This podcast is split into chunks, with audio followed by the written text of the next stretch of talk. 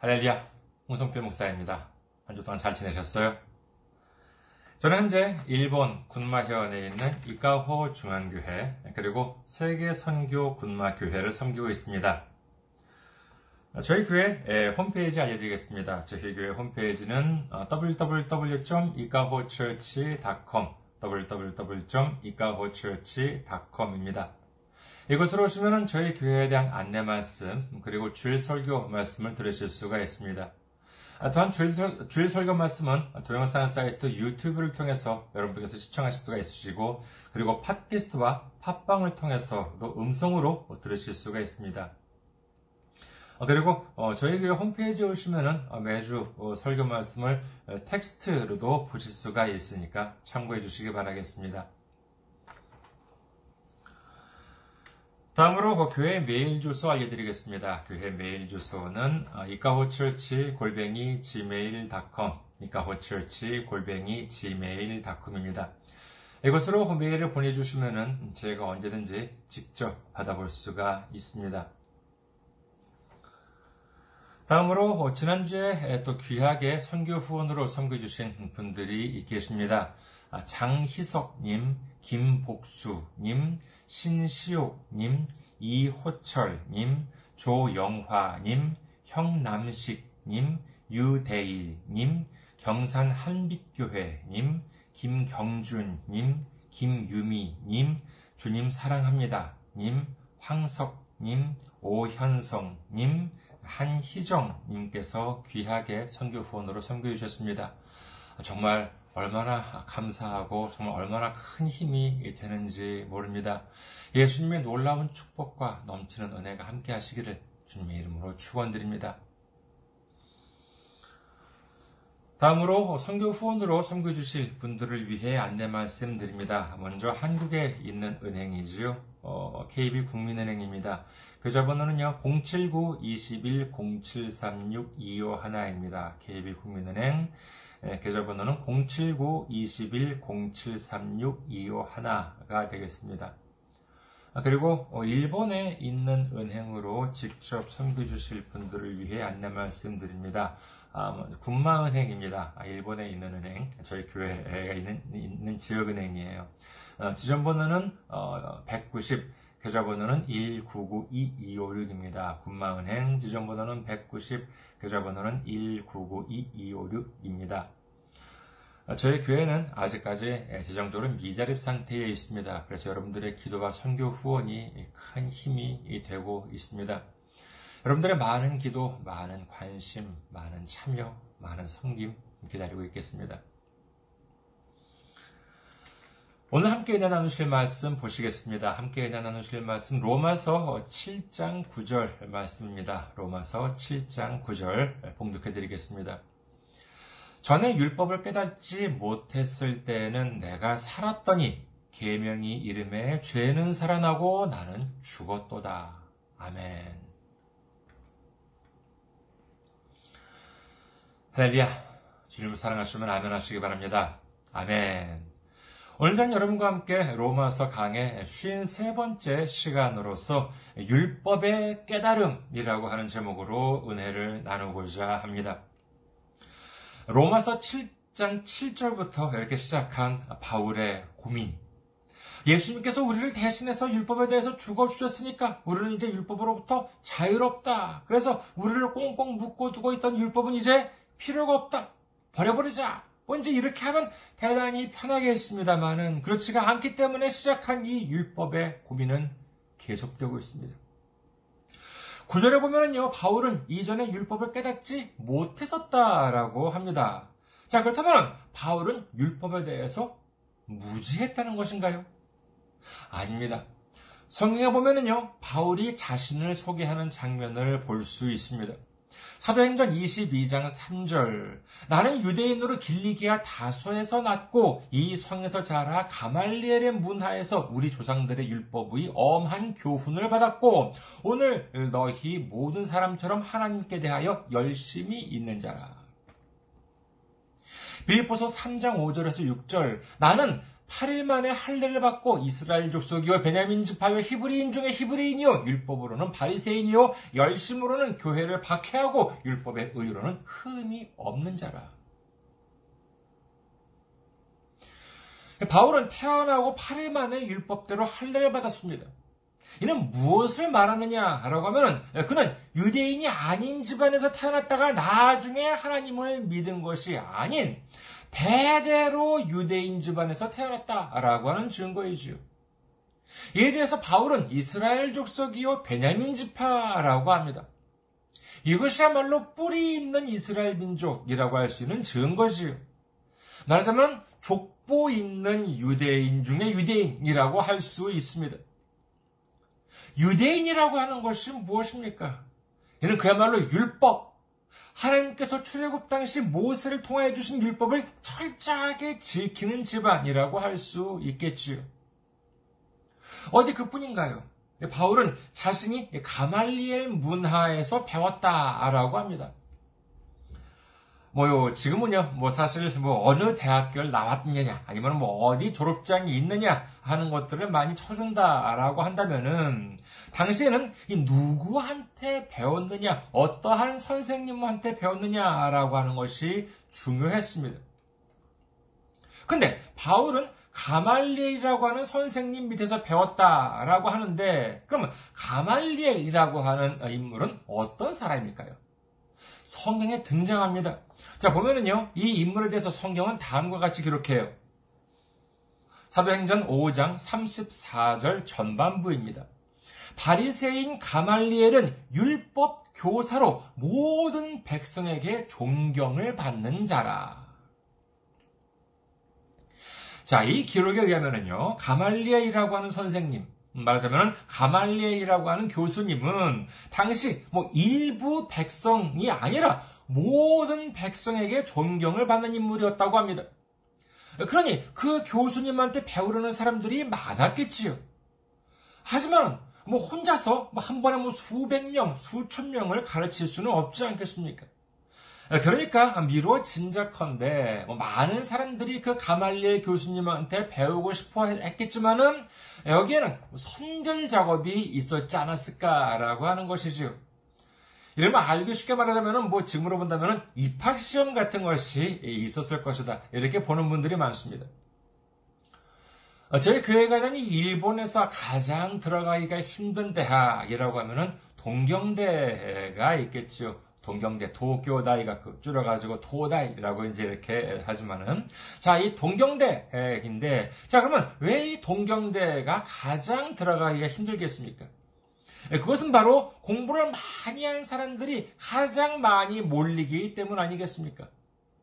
그러니까 들어가기 힘든 것이고, 그리고 동경대 졸업장을 가진다라고 하면 그것만으로도 사회적으로 인정을 받게 되는 것이지요. 그러니까 바울이 가말리엘 문하에서 배웠다라고 하는 것은 지금으로 본다면 명문대를 졸업했다라는 뜻이라고 할 수 있겠습니다. 근데 이 가말리엘이 그럼 무슨 선생님이었다고요? 예, 그렇습니다. 율법 교사, 율법 선생님이었다는 것이에요. 바울은 스스로 말하기를 그 저명한 율법 교수님 밑에서 엄한 교훈을 받았다, 즉 대단히 열심히 공부를 했다라고 합니다. 그런데 오늘 본문 중에서 구, 본문 보면은요, 바울이 말하기를 전에 내가 율법을 깨닫지 못했을 때는 이라고 합니다. 이 말은 무슨 뜻일까요?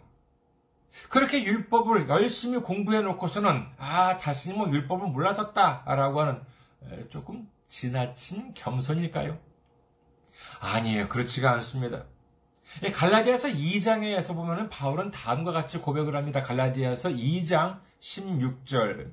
사람이 의롭게 되는 것은 율법의 행위로 말미암음이 아니요, 오직 예수 그리스도를 믿음으로 말미암는 줄 알므로 우리도 그리스도 예수를 믿나니, 이는 우리가 율법의 행위로서가 아니고 그리스도를 믿음으로써 의롭다함을 얻으려 함이라. 율법의 행위로서는 의롭다함을 얻을 육체가 없느니라 라고 바울은 기록을 합니다. 자신은 뭐 지금식으로 말하자면 당시 명문대학에서 율법을 철저하게 공부했다고 생각했습니다. 그래서 다른 것은 몰라도 이 율법에 대해서는 누구보다도 많이 알고 있다, 이렇게 믿었지요. 거기다가 자신은 이른바 뼈대 있는 이스라엘 집안 출신으로서 이 율법에 있어서는 뭐 출신 성분도 그렇고 뭐 학벌도 그렇고 모든 면에서 완전한 사람인 줄 알았습니다. 그런데 무엇을 알고 나니까요? 그렇습니다. 예수님을 알고 나니까, 예수님의 십자가를 알고 나니까 어떻게 되었습니까? 아하, 지금까지의 나는 율법을 달달달달 외우고만 있었지, 그 진정한 뜻, 하나님께서 이 율법에 담은 진정한 뜻을 하나도 깨닫지 못하고 있었구나 라고 하는 사실을 알게 되었다는 것입니다. 이 사실을 깨닫지 못했을 때에는 당당했습니다. 나는 자타가 공인하는 완전한 집안 출신이고, 자타가 공인하는 엘리트, 율법 수재인 줄 알았습니다. 그리고 그는 어떻게 했냐라고 하면 그렇습니다. 예수님을 이단이라고 생각했습니다. 예수님은 하나님을 잘못 가르치는 유해분자, 아주 해로운 사람, 그리고 예수님을 믿는 사람들을 모두 다 잡아들인 것입니다. 이는 바울이 악한 인물이었기 때문이 아니에요. 그는 자기 스스로가 율법을 완벽하게 알고 있고 자기가 지금까지 배운 지식에 비추어 봤을 때 예수님을 믿는 사람들을 잡아들이고 죽이는 것이 율법적으로 완전한 행위이자 하나님의 의의를 이루는 일이라고 믿어 의심치 않았습니다. 그러나 예수님을 알게 되자 어떻게 되었습니까? 그렇습니다. 이제 진정한 율법이 무엇이고 진정한 의의가 무엇인지를 단순히 아는 것이 아니라 깨닫게 된 것입니다. 빌립보서 삼 장을 보십시오. 빌립보서 삼 장 구 절. 내가 삼 장 구 절 중반부. 내가 가진 의의는 율법에서 난 것이 아니요 오직 그리스도를 믿음으로 말미암은 것이니 곧 믿음으로 하나님께로부터 난 의의라라고 고백을 합니다. 자, 오랜만에 여러분께 질문을 하나 드릴까요? 하나님으로부터 의롭다고 인정을 받는다라고 하는 것은 무엇입니까? 그렇죠. 천국에 들어갈 수 있는 자격이 주어진다라고 하는 것입니다. 사람이 아무리 뼈대 있는 집안이고 그야말로 당대 최고 명문대학에서 열심히 율법을 공부하고 수석으로 졸업했다 하더라도 무엇이 없으면 안 됩니까? 그렇습니다. 예수님 없으면 말짱 헛것입니다. 아무런 소용이 없어요. 예수님을 믿어야지만 하나님으로부터 의롭다라고 인정을 받는 줄 믿으시기를 주님의 이름으로 축원합니다. 역시 바울은 참 머리가 좋습니다. 제가 지금까지 말씀드린 이렇게 긴 말을 바울은 딱 단 한 줄로 정리를 해놓았어요. 예습하는 의미로 로마서 십 장을 한번 보시겠습니다. 로마서 십 장 사 절. 그리스도는 모든 믿는 자에게 의의를 이루기 위하여 율법의 마침이 되시니라. 참 멋진 말씀 아니십니까? 이는 말하자면 아무리 착한 일을 많이 해도, 아무리 율법 공부를 많이 해도 결국 의의를 이루기 위해서는, 다시 말해서 천국에 들어가기 위해서는 예수님을 믿는 것뿐, 예수님의 십자가를 믿는 것뿐이라고 하는 사실을 믿으시기를 주님의 이름으로 축원합니다. 바울이 고백하기를, 예수님을 알기 전에는 내가 그래도 율법에 대해서는 일가견이 있는 줄 알았는데, 내가 그래도 꽤 의로운 줄 알았는데, 예수님을 알게 되니까 어떻대요?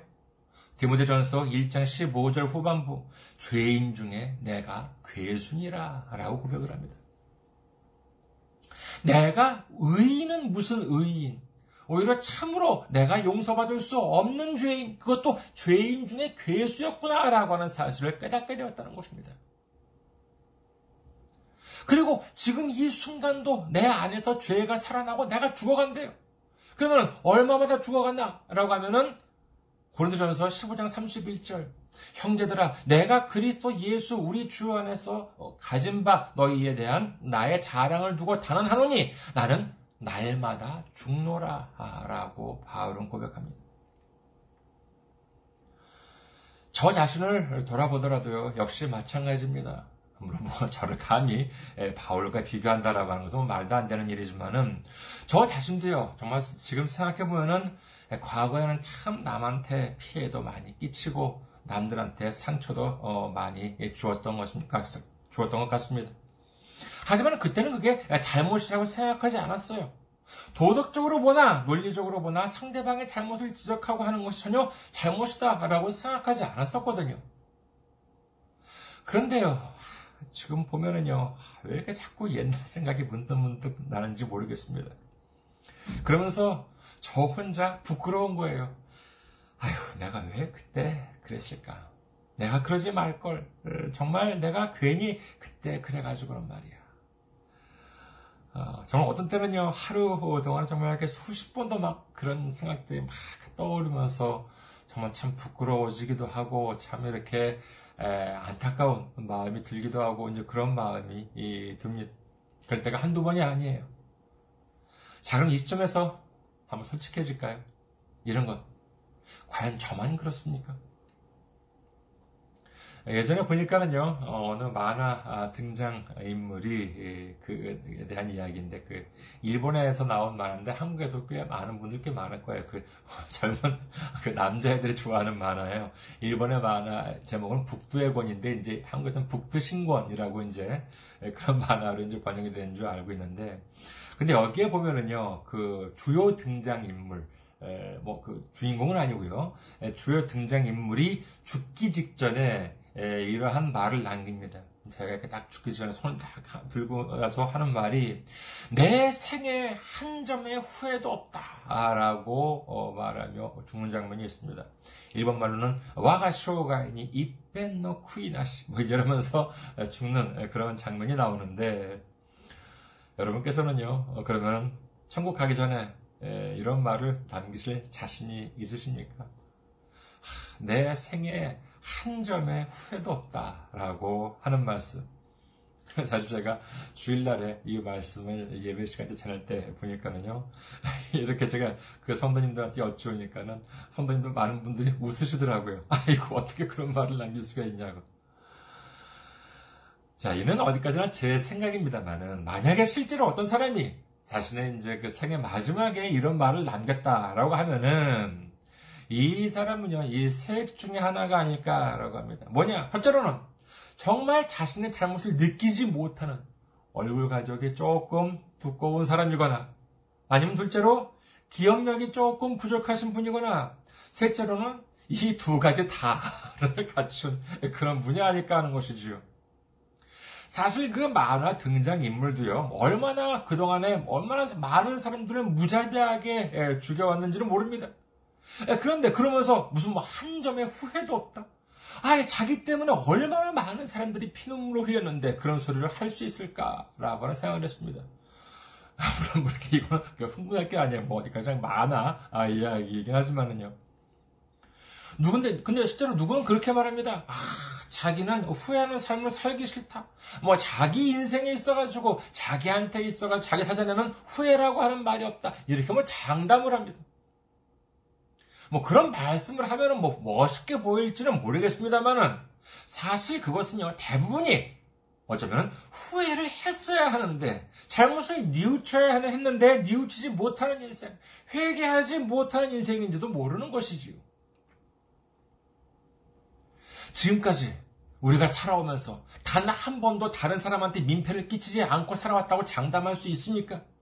그리고 지금까지 재수가 좋아서 들키지 않았다고 해도 단 한 번도 죄를 짓지 않고 살아왔다는 사람이 계십니까? 아니에요. 그런 사람들은 한 사람도 없습니다. 생각해보세요. 바울도 자신을 되돌아보면 죄인, 그것도 죄인의 괴수였다라고 하는데 어느 누가 단 한 번도 죄를 짓지 않고 살아왔다라고 장담할 수가 있겠습니까? 이천이십일 년 현재 일본 돈 천 엔짜리 지폐에 보면은요 거기에 인쇄된 인물이 노구치 히데요입니다. 아, 이 사람은 이제 그 어렸을 때 한 손에 이렇게 화상을 입어가지고 그래서 특히 왼손이 그 손가락에 잘 이렇게 펴지지를 않는 않았대요. 그럼에도 불구하고 여러 가지 어려움을 이겨낸 끝에 유명한 의사, 세균학자가 되어서 수많은 업적을 남긴 인물입니다.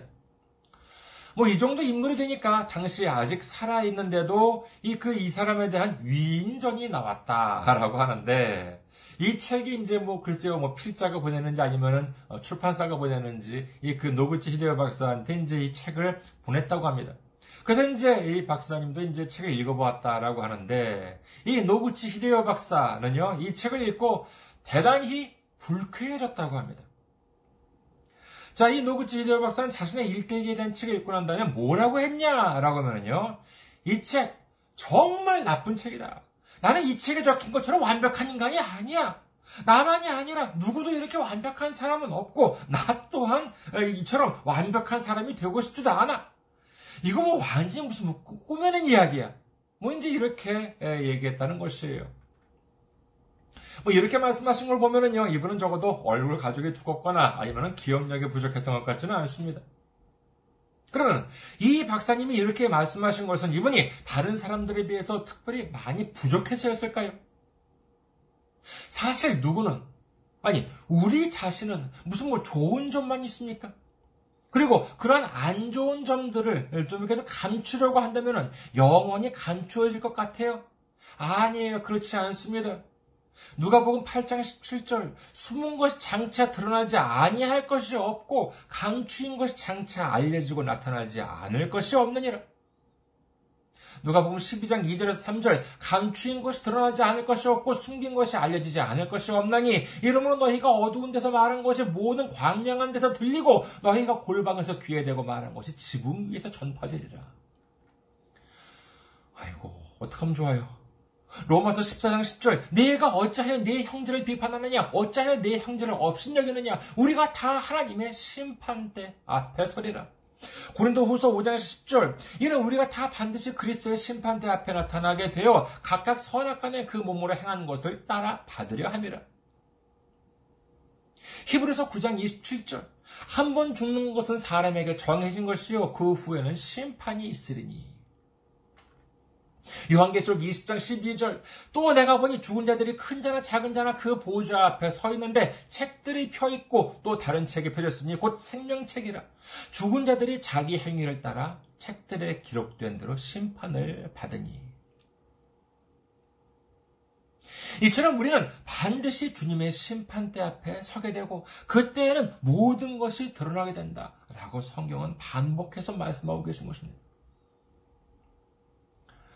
어떤 분들은요, 뭐 하나님을 믿으면 심판대 앞에 안 선다라고 하는 사람들도 있는데, 누구는 서고 누구는 안 서고 하는 내용이 아닙니다. 모두가 다 주님의 심판대 앞에 서게 된다. 이렇게 성경은 분명히 기록하고 있는 것입니다. 그렇다면 우리는 우선 무엇부터 해야 할까요? 기도원에 가서 몇 날 며칠이고 금식하면서 회개해야 할까요? 아이고, 저 이 이 기억들 다 지워주십시오. 이렇게 하나님께 간절히 기도할까요? 뭐 말리지는 않겠습니다만 저는 훨씬 더 좋은 방법을 제안해드릴까 합니다. 분명 저는 훨씬 더 쉬운 방법이라고 말씀드리지 않았습니다. 더 쉬운 방법이 아닌 더 좋은 방법입니다. 로마서 십이 장 십칠 절에서 십팔 절, 아무에게도 악을 악으로 갚지 말고 모든 사람 앞에서 선한 일을 도모하라. 할 수 있거든 너희로서는 모든 사람과 더불어 화목하라. 갈라디아서 오 장 십사 절에서 십오 절, 온 율법은 내 이웃사랑하기를 내 자신같이 하라 하신 한 말씀에서 이루어졌나니 만일 서로 물고 먹으면 피차 멸망할까 조심하라. 온 율법은요, 내, 네 이웃을 사랑하기를 네 자신같이 하란 말씀으로 이루어졌다라고 하는 것입니다. 나 자신이 내 힘만으로 의로울 수 있다는 생각에 사로잡혀 있다면 우리는 이웃을 굴복시키거나 이용하려고 할 뿐이지 이웃과 진정으로 화목할 수는 없습니다. 그러면 어떻게 해야 하겠습니까? 내가 아무리 저 사람보다 나아 보인다 하더라도, 저 사람이 아무리 나보다 못나 보인다 하더라도 결국 어쩔 수 없습니다.